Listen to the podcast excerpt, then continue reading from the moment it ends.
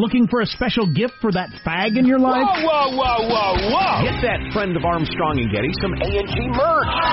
New for 19, our latest A&G logo tees, hoodies, and more. The Punch Violence in the Face t-shirt or the Castigat Ridendo Mores tee is available. The Yo Yo Yo and the updated Stupid Should Hurt tee. The new Cal Unicornia state flag tee. We even brought back our classic A&G ketchup and mustard logo. Buy them now at the Armstrong and Getty Superstore. Find it at armstrongandgetty.com.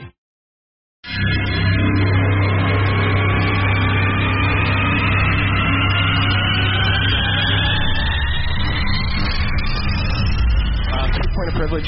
Quick point of Um, personal privilege. yeah. Uh, hot dog is my favorite meat. This is Armstrong and Getty. The lunacy of this this exercise, you call it, uncomfortable clarity. I'm funny how? I mean, funny like I'm a clown. I amuse you. Hey, man. All right, go, go. I'm ready. Here's Armstrong and Getty. You're listening to the best of the Armstrong and Getty Show. So I've just been hearing the rumblings about the 1619 project in the New York Times, series of uh, articles and stuff like that. And uh, it's just kind of, I just thought, I can I can feel the heat sometimes from a story, and I decide, you know what, I'm not ready to wade into that yet. I, I feel like I'm going to have to, but I'm just not ready for it yet. Yeah, anyway. I've, read some of it. But it's uh, it's come down upon me now, and according to the uh, the editor of the New York Times, the executive editor, he signaled that the New York Times is going to pivot from Russia coverage. You know why? going to pivot from Russia coverage to focusing on race in the run up to the 2020 election. All good. Because the Russia coverage wasn't working for booting Trump out, so they thought maybe race and painting him as a racist would. Right. But the Times also declared it, quote, aims to reframe the country's history, understanding 1619 as our true founding, and placing the consequences of slavery and the con- contributions of black Americans at the very center of the story we tell ourselves about who we are, unquote. 1619 being the date of when uh, first started slipping sh- slaves to North America. That's our true founding. And some of the things that have been said during the uh, the the um, conversation about this in the 1619 project have been quite controversial. I would say, and they are not uh, restricted to that uh, journalism project either. You hear it all the time. It's taught in all the colleges and high schools of America. Uh, Tim Sandefur, Vice President for Litigation at the Goldwater Institute. Tim, the lawyer, uh, author of a number of tomes, including Frederick Douglass' Self-Made Man and a brand new book that I'm sure he'll tell us about, uh, joins us now. Hey, Tim, how are you? Just great. Thanks for having me back. Oh, it's it's our pleasure. Absolutely love the piece you wrote for Reason.com, which we will have linked so people can find it easily. Uh, we'll get on that. But um, Uh, uh, first of all, what does this 1619 project get right? Do you think? Or Oh, you go ahead. You know, I'm glad you started with that because I think it's important to say that a lot of this stuff is very good. A lot of these articles um, really un, really cover an area of history that, to be frank, I think many white Americans are completely ignorant of. I think, in my ex- uh, anecdotal experience, white Americans are largely not very aware of the history of slavery and are almost totally ignorant of what came after that, which was the virtual re-enslavement of the South in the years that followed um, about 1876 to 1900. Right, and, so and, the, the, and I would argue that, that well. that people are also woefully ignorant of the fight to end slavery and how that worked. But anyway. That's exactly right, and that's the real shortcoming of the 1619 articles is that it fails to address that, and it takes for granted this narrative that America was founded as a white supremacist nation, that slavery was protected in the Constitution, that this was the plan all along, that when the founding fathers wrote the Declaration of Independence, they did not mean all men are created equal when they wrote all men are created equal, that what they really meant was all white men are created equal. And that myth is taken as a as a given assumption by these the articles in this series, and that's that's really objectionable. It's it's not true as a factual matter, and it has a really deleterious effect on how people think about the United States. It it, it would be far more accurate to say that America's real founding isn't slavery, but the abolition of slavery. That the Constitution of the United States, as we know it today, has a lot more in common with what happened in 1865 than with what happened in 1776. And the, the articles totally ignore that. And they totally ignore the efforts of political leaders in the 1830s to to, be, to the beginning of the Civil War to fight back against the rise of white supremacist thinking, which did not happen at the founding, but happened with the generation that came after the founding. They were the ones who created this myth that the Constitution is only for white people. Right. That was a white supremacist notion that a lot of people fought against. I love the point you make about the white men who wrote the Declaration of Independence Adams, uh, Madison, Washington, and Jefferson, slaveholders both. Um, that when they wrote that document and the Constitution, what did they think that meant for slavery? Yeah, well, they meant they knew that it meant that slavery was inconsistent with their principles and could not be justified, and they said so.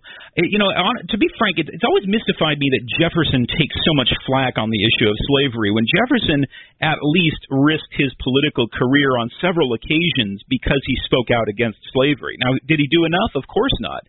But in his own day, he was radical enough on the issue of slavery that he got beat down for it on multiple occasions and eventually gave it up because he knew that it was accomplishing it, it, nothing in his uh, in in the direction of, of eliminating slavery. Now, maybe that was the wrong choice, but you, I think it's only fair to give Jefferson credit for having spoken out and said slavery was evil and could not be reconciled with the con- with the Declaration of Independence, and so did the others. And you know, the, to me, the really pivotal figure here, who again goes completely unmentioned in the Times article, is er, a series of articles, is John Quincy Adams, John Adams' son.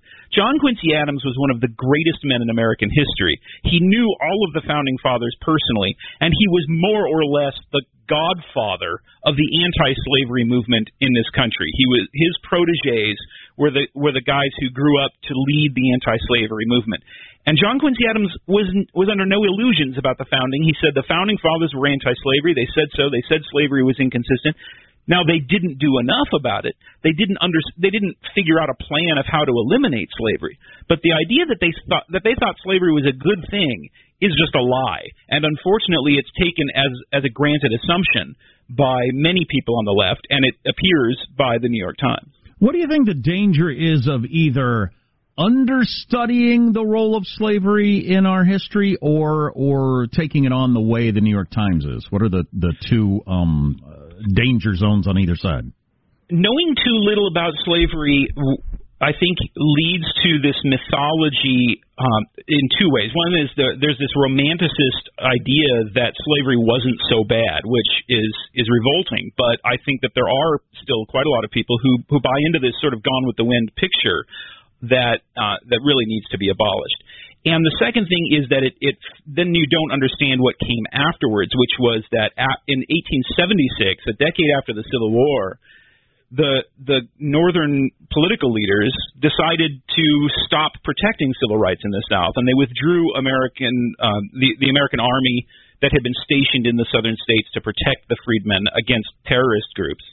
And as a result, the South was condemned to another century of slavery.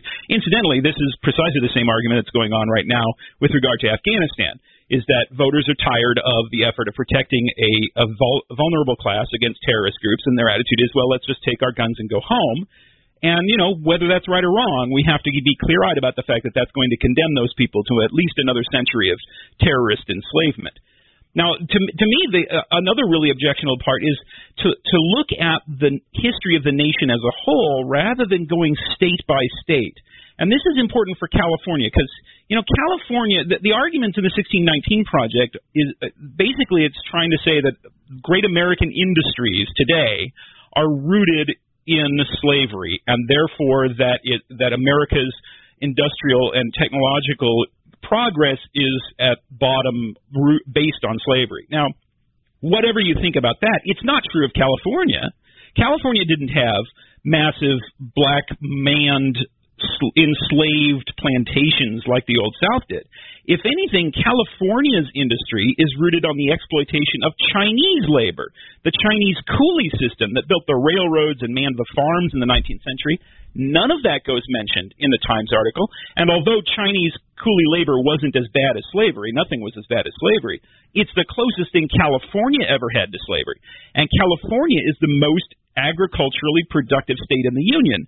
So if you're going to talk about this argument that somehow today's industry is rooted on slavery, you can't ignore the the abuses that the Chinese suffered in California history And yet the articles com- are completely silent about that and, and ignore other ethnic groups also, as if it's all just black versus white throughout American history.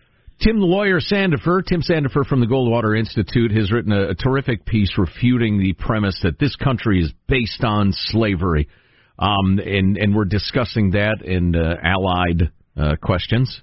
We're going to take a quick break, Tim, with your permission, and come back and, and chat some more. Be prepared. I want to ask you about what you think about reparations because I think the whole New York, the New York Times is trying to set up the presidential election to Absolutely. be a lot about race, and a lot of the candidates are for reparations, and I just think that that division well, and they conversation. say they are.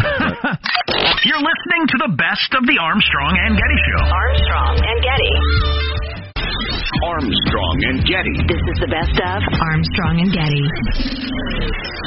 So we're talking about this 1619 project in the New York Times, which is all about um, uh, discussing the role of slavery in the United States, and uh, to many people's minds, really, really overstating it. And what they're really up to is they're trying to uh, set up the 2020 election as being all about the racist Trump and his racist followers. Right against everybody else that is uh, standing up for what is good and, and beautiful in the world. Right, and th- that th- there ends any discussion of Trump in this topic. I mean, because this is not about Trump. We're talking with Tim Sandefur, Tim the lawyer, as we've called him for years, as he started as a caller on this show. But uh, quoting from his own article today in uh, uh, Reason, at Reason.com, where the 1619 articles go wrong is in a persistent and off-key theme, an effort to prove that slavery is, quote, the country's very origin and the source of, quote, nearly everything that has truly made ex- America exceptional.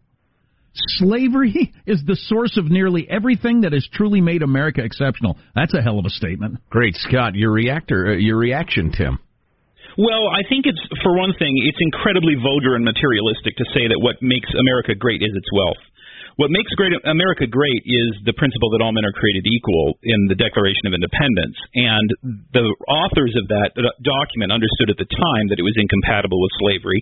And it's been the efforts of Americans ever since to make that truth more real in the lives of America, first by abolishing slavery and then through the civil rights movements and so forth. That's the true source of American greatness. And if it had not accomplished a dime for America, it would still make it the, the greatest country to have been created, precisely because uh, it's a matter of principle.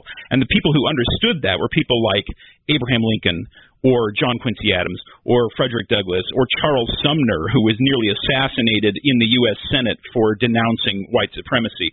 I mean, these people uh, their efforts go almost completely unmentioned in the Times articles, as if it was just a matter of course that America is rooted in slavery, was premised on slavery, that the color line was written into the Constitution, when in fact the Constitution doesn't even use the word slavery and provided no legal protections for slavery whatsoever.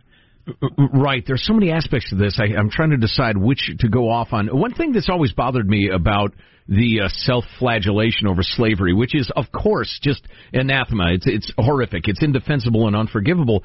But the idea that it's a uniquely American problem, slavery is universal, has been universal. Every continent on earth, practically every country, um, and and continues today.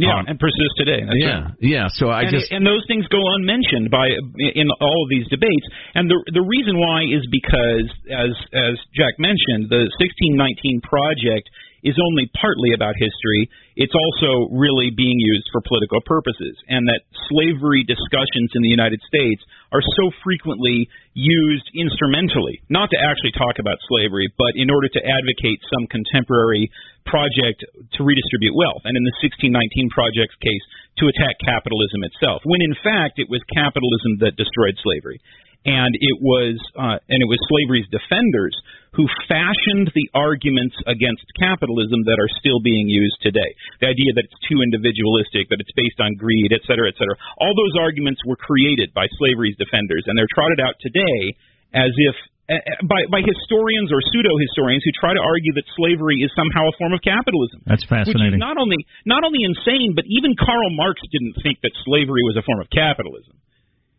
That is fascinating. Yeah, it it really is. So, uh, speaking of uh, redistribution of wealth, it's my personal belief that there are uh, almost no politicians with two brain cells to rub together that actually think reparations ought to happen. But what's your answer to the idea of reparations? I'm, I'm in, I favor reparations to any person who is actually a slave. Um, with regard to those who are descendants of slaves, uh, no, of course not. I, I, the idea that, for one thing, not only does that inflict injuries and injustices on people who are not responsible for those crimes, but it it fosters this bizarre idea that slavery could be wiped out by a single act, that the legacy of slavery could be wiped out by a single act. And and so history is way too messy for that. This, the idea that slavery could be somehow resolved through reparations leads to the idea that you could pass a law through Congress today to re- redistribute wealth, and then there you go, slavery's over. We never have to hear about it again. Well, that's crazy. Uh, sla- if the legacy of slavery has inflicted so many harms on so many people, then the only way to resolve it is on an individual case by case basis over the long haul by treating people justly today not by taking wealth from the descendants of people whose ancestors came to this this country after the Civil War and and giving it and, and who themselves suffered discrimination and and violence and giving it to other descendants of people whose ancestors were brought here against their will and, and forced into slavery. That that sort of of intergenerational uh, redistribution or intergenerational resentment is a recipe for political disaster in the long run. We know that because we've seen it happen time and time again in countries around the world. Tim, you've been incredibly fair on this topic. I think anybody who reads your article at Reason.com, which we'll link at ArmstrongandGetty.com as soon as it comes out, um, uh, you've been fair and you point out, you know, the flaws in in in our, in our past. But for a a black child born today, how much are they facing, um, you know, leftover bad stuff from slavery that that is in their face as, as, as an oppositional force to being successful? Well, there's I would say there's two answers to that. I think the I think for in some ways the answer is it's pervasive and it's pervasive largely through white ignorance of slavery's legacy and and the reality of slavery the the fact that for a lot of white Americans their knowledge of slavery comes from watching Gone with the Wind and Roots um, and so as a result, they don't really understand the, the the effects it had, and so that is going to haunt the life of any black child in the country. The second answer is that it's it depends on the on the child. It depends on its family circumstances, where he's born, what the socioeconomic status of that child is, because it's an it has to be looked at as an, as an individual case by case basis. And obviously, I could not presume to say what any individual black American's life is like. Nobody could. Right. And it's it, it, one of the problems with approaching the issue of slavery in the way the Times does is that it takes that attitude that you can look at it in broad terms like that. Tim Sandefur is the vice president for litigation, Goldwater Institute, uh, uh, uh, the, the, author of the absolutely fantastic Frederick Douglass Self-Made Man, and a brand new tome that we'll be uh, talking to Tim about in a few days. Uh, Tim, we sure appreciate the time. We'll make sure everybody reads the uh, great piece you wrote for Reason. Thanks, guys. Oh, it's our pleasure. Thank you. Tell me you'll hear a better, fair, and balanced, to borrow a term, conversation about that topic than that anywhere. You, you will not. You will not. Armstrong and Getty. New for 19, A&G merch. Our latest A&G logo tees, hoodies, and more. Buy them now at the Armstrong and Getty Superstore. Find at ArmstrongandGetty.com. Armstrong and Getty. This is the best of Armstrong and Getty. This is why customer service feels so lousy. Companies know how angry they can make you now and still win your business. This is so funny slash horrifying and obvious. It's horrifarious, and uh, and it's got to do with the amount of data that they can collect now they record all the phone calls. So down to the, your tone of voice, how long you're on hold, um, you know, prices, all this, how far they can push you before you'll actually leave them and go to another company. So do they have like a red flasher that goes off as you're saying to the customer service idiot, listen, I've already told you how many and and it weep, weep. He's at a four. Your customer is at a four. Sir, I think we can help you. I'll tell you the key here in just a moment from the Wall Street Journal of what you got to do. We got a number of texts about this. And I've been complaining about customer service getting worse for a long time. Um, I wonder if some of it has to do with it's so hard to fire people, so you don't have to be as concerned about being a good employee. That could be part of it, right? If you're the front desk person at a store, but they're related. They're related because if you back in the day, you would be fired because there was a perception that we will lose this person's business if this person keeps abusing our customers like this. And now, you know, it, it, there's no there's no real incentive if you know how mad you can make people. You're not going to be proactive or careful about it. Yeah, but who's who, yeah, and yeah, and they've they've made the calculation that look, they they don't like the the, the surly person at the front desk, but they're not going to leave us for that. So Right, I'm not going to yeah. pay extra to get a happy person at the front desk. I, I understand that calculation that they've made. Right. I hear your point, though. I mean, if you can't fire people, uh, you'll find a way to work around it. But now it is always amazing to me, and like I want to do something for this employee when it happens to me. Like you can go, you can go to some sort of store and you ask somebody, uh, you know, I can't find the blank. Do you have any of these? No, we probably don't. Probably don't or don't. Right. I don't think we do. Well, are you sure? Is there a way you can check? Right. Or you run into the employee of, you know, that really works. No, I don't think. I think I, I think there might be somebody over here, and then they go look over there, and then I think we might have some back. Wait for just a second, and Right. they and they like really go out of their way Yeah. to make sure you get this thing. It's not going to have any effect on their pay. In fact, it was it was more work for them to satisfy me than if they had just said no. I think we're out of those. Right. But they did it anyway, Yeah. and I think that I think mostly most of the time now it just comes down to your personality you when you run into people that do that. But I'm always so pleased when I come across one of those people. I think, thank you. I really needed this X.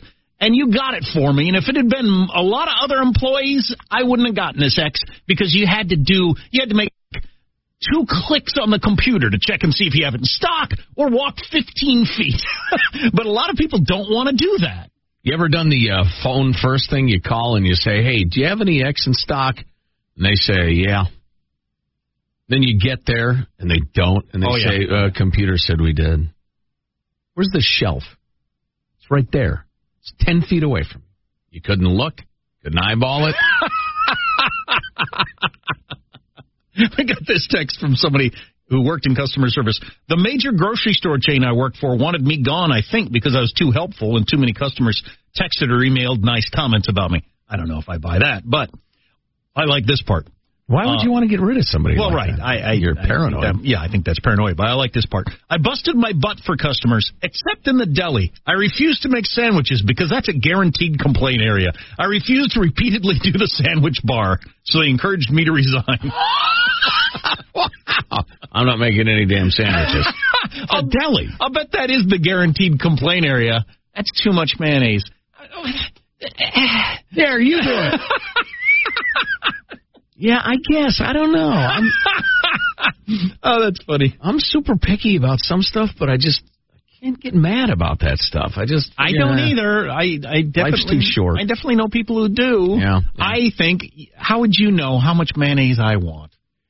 I don't think you did it on purpose to make me mad or anything like that. But, Right, right. um, but so I, I ought to get to the key the key thing here that the Wall Street Journal seems to suggest. Yes, please. You're abusing our customers by screwing around and not getting to the key thing. As they go through a bunch of people that in this particular had uh, situation had trouble with AT and T. That's amazing to me. I've found their customer service to be top notch. AT&T, I'll, I'll tell you this. Uh, should I even say this out loud? Probably not. Michael, what do Go you ahead. think? Go ahead, as always. Here's been my experience with AT&T, particularly Oh, going around to the cell phone stores. Your co-host said probably not. If you if you go to a, a store with my iPhone and I say I'm on this plan, can I get this? And they say no, go to a different store because you will get a different answer. Oh, boy. I've had that happen over and over and over again. You get a different answer if you ask a different person, or ask the same person in the a different person in the same store. But you'll get a different answer. Go out the front door, put on a fake mustache, go back in and ask the same person again. Adopt an accent. Right. Hello, my friend. you will get a different answer. That's been my experience. But anyway, the telecom giant is among the companies employing artificial intelligence to gauge customers' behavior patterns and personalities to pair them with customer service agents. Wow. I wonder if I should come off belligerent right off the bat, and they say, "Okay, we got we got a live one here. This guy might actually leave. We got to get him to the customer service oh. department that's actually going to help him." That's a recipe for a pleasant society. Well, I, I I understand, but I'm trying to game the ah. system. No, this woman is pleasant and kind and polite. She'll put up with endless, like my mom or somebody. Let's abuse the crap She'll out of her. She'll put up with endless crap. Right. So keep her on hold forever. She would never hang up or switch companies. if she ain't crying, we ain't trying. That's our motto. wow. So be angry right off the bat. That's my suggestion. Boy, that's funny. I've my oh, God dang it. My my wife is so wonderful in so many ways, but she will get upset pretty quickly if she's being screwed or messed with or whatever. She she doesn't you know, she goes to zero from six from zero to sixty a little quickly. That's the way to do it. Well, apparently it is. Apparently it is. And I've been wrong all these years saying, listen, it's a problem to solve. Work through it. We'll be good. I'm not sure with the customer service it it, it pans out. Just- In the rest of life, maybe, but not with the customer service people. Yeah. Uh, matching the right agent to customers improves the likelihood of a positive outcome. Measured by resolution rate and satisfaction scores, said an AT&T uh, spokesman that declined to uh, give their name. So they actually do take the person that seems pretty hot and get them to the we better get this worked out person. Right. I mean, that's actually what's going on. And if you're nice and pleasant and kind of, oh, okay, I was just hoping that, well, okay, never mind. Forget it. Forget it. I'm going to stomp on you. Um, and this is what they said happens in a number of industries. And I, I've we've all had probably had this experience happen with like Dish or something like that. If you say you're going to cut them off, they will all of a sudden pull out all the stops to make sure you're happy. Sure. Yeah. They will get you the price you want. They'll get you the DVR you want. They'll get you the phone plan you want. But you have to actually be willing to walk out the door. Right. Which, Which is you shouldn't have to negotiate that hardball. Yeah, but that is negotiating.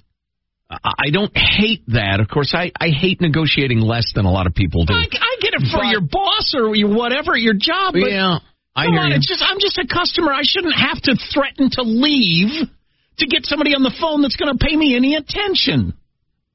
Good lord! Well, it, Well, yeah, it that, wasn't that yeah. way for a hundred years. Right. Why is it now? Right. Well, because of algorithms Because and of artificial algorithms. intelligence. They didn't know back in the old days. The little mom and pop hardware store didn't know they could push you as far as they could, and so they well, tried. really- maybe they were moral Or nice. or or had a long term view of things. Or- Does this all get back to the whole quarterly reporting stocks thing? Everybody's just interested in this second. that in a mom and pop shop of any kind, your kids go to school with their kids, and you're going to see them Thursday night at parent teacher night, and they don't want to be a jerk to you. Right, there's that. But those stupid idiots have been crushed by first Walmart and then Amazon. Go away, mom and pop shops, with your idiotic service. Armstrong and Getty. Armstrong and Getty. This is the best of Armstrong and Getty.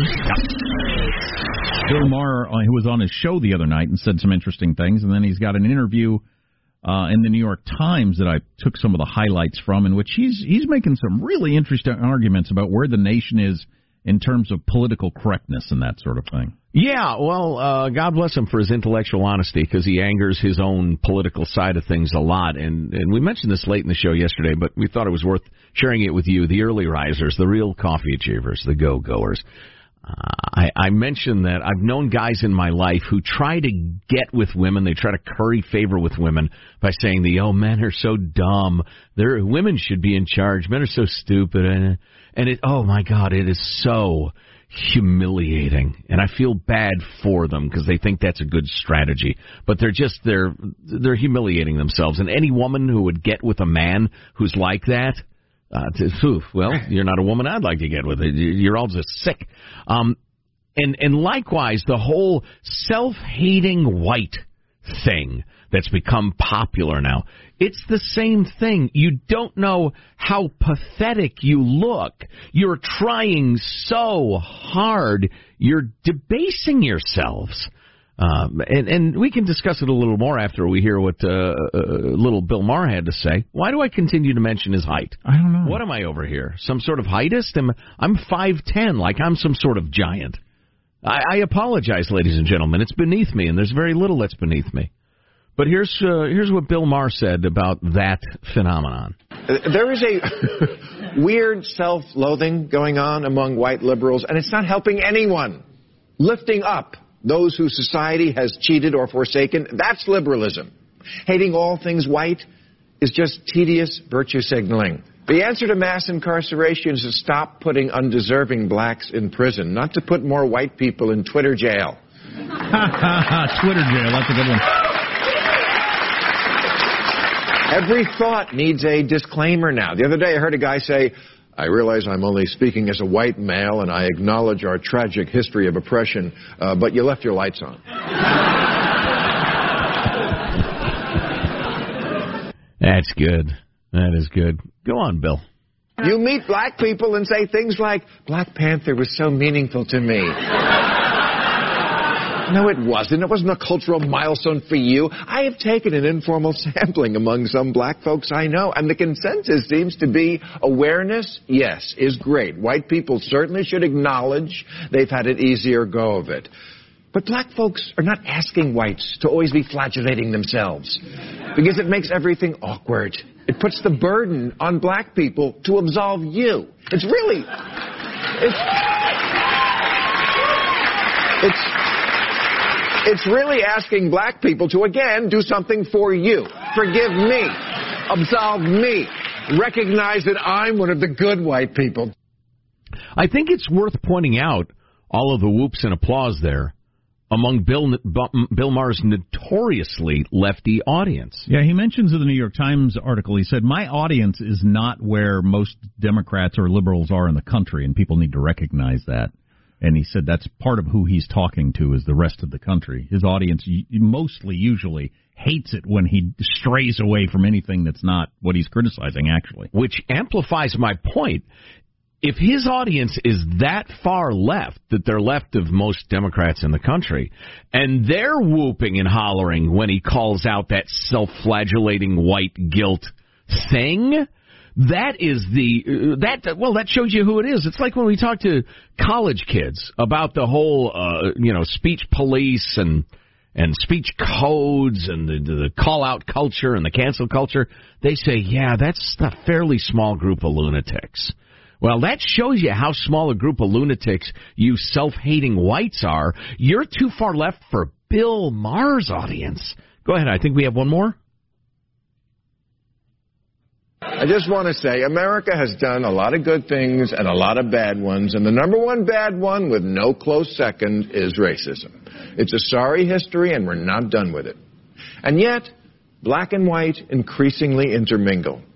We get to the finish line on race by just being with each other more. We don't need awkward we need laughing with each other, finding out what's good about each other, befriending, intermarrying, enjoying somebody's company without thinking every minute, I'm with a person of color. You're with a person. The that's it, right? That the woke. There was a Sweet Home Alabama joke in there, but the woke intersectional crowd would be screaming, enraged at him for what he just said with spit flying in his face. They utterly reject that view. So he went further on some of this stuff in the New York Times interview he did. He uh, was talking about um, how liberals protect people and PC people protect feelings. They don't do anything. They're pointing at other people who are somehow falling short of their standards, which could have changed three weeks ago. They're constantly moving the goalposts so that they can go, gotcha, for example, when I was growing up, the most liberal thing you could do is not see color. Well, that's wrong now. You see color always, so you can register your white privilege. But I grew up in the Martin Luther King era, judged by the content of your character, not the color of your skin. I still think that's the best way to do it. Yep. Um, How many times have you heard that here? Uh, and then the person that was interviewing him uh, said, How much fear is coming from comedians still adjusting to the reality of there being a possible consequence for the material? You can still make whatever joke you want. The difference is that more people are calling you out if they find it offensive. And Bill Maher said to him, That's naive. You can make that joke if you don't mind giving up your career or being fired. Come on, the politically correct people are not concerned about social justice. They care about putting scalps on the wall. Liam Neeson, remember that? That that remember the Liam Neeson yeah. story where he talked about he got so angry about uh, what was the his was sister it? was raped, I believe. Yeah, and he went looking for a, a black guy to beat down with a club. Um, they care about putting scalps in the wall. Liam Neeson, remember that? Are we at this place where we can't admit that we've ever had bad thoughts and gotten over them and become a better person? You can't judge today by yesterday. We evolve. Um, the uh, and then the review, the interviewer said, "I don't know if I agree with that. The controversy around him was a story for a day, and then the world moved on. His career is fine now, isn't it?" Bill Maher said. The world doesn't move on for Megyn Kelly and Roseanne and Aziz Ansari. He had to fly below the radar for a year. I think you're downplaying how serious this stuff is. We live in an age where people want to cancel other people and disappear them. Who's going to be left? Right, right. That's good stuff. Well, you pair that viciousness with the idea that you need to answer for some uh, ancestor of yours 160 years ago, or 200 years ago, or 350 years ago. I mean, that's that's a bizarre notion. And uh, what you know, as if maybe your uh, your forebear was some sort of hero. Should you be getting a commission or something? I just it doesn't make any sense. It's it's bizarre. I te- take neither credit nor blame for what my you know dirt poor Irish immigrant uh, great great great great grandparents were doing. How the hell would I? It's just it's an idiotic notion. And as I pointed out yesterday, you got Barack Obama. His mom's family owned slaves. His dad's family, well, his dad was an African, not an African American, an African African. And so where's he on this? What does he get credit or blame? Does he have to whip himself? What, uh, I'm confused. So a couple of years ago, you might remember Bill Maher did a joke where he used the N word, um, and that became a giant controversy. Ah, yes, yeah, I do. And uh, and he was asked about that by uh, the New York Times, and he said, "I'm not going to discuss that with you." He said, "I know you're trying to get me to discuss it, but I'm not going to." And he goes on, he says, "I'm saving an in-depth discussion for my memoirs." If I were living in a country that could handle nuance, I'd be happy to talk about it. We're no longer in that country. There's no winning here. You're going to have to read my memoirs. We live in an era where I don't think people's main focus is the truth or sussing out something valuable or teachable. Right. We live in a time in which people are more concerned with scalps and clicks. And then he goes on and says, I saw this headline, which I didn't. The only reason to bring this up so we get the story on. I saw this headline, Mario Lopez apologizes. apologizes. It was this groveling apology to the LGBTQ community. You know what the problem was? They asked Mario Lopez about this trend in Hollywood of letting your three year old decide their gender, and Mario Lopez said maybe three's a little young. Oh, what a monster! Right. Oh right. my God! And he had to apologize for that. You know what? The, the number one priority among Puritan communities and fundamentalists is calling out others to show how virtuous, how pious you are. It, it goes back through history, and it's going on right now. Reject that, and don't be cowed by it if you can help it. That's all they're doing. They're not right. In fact, they're they're they're often you know 180 degrees from right. They're just vicious because they want to be known as the most uh, pious among them.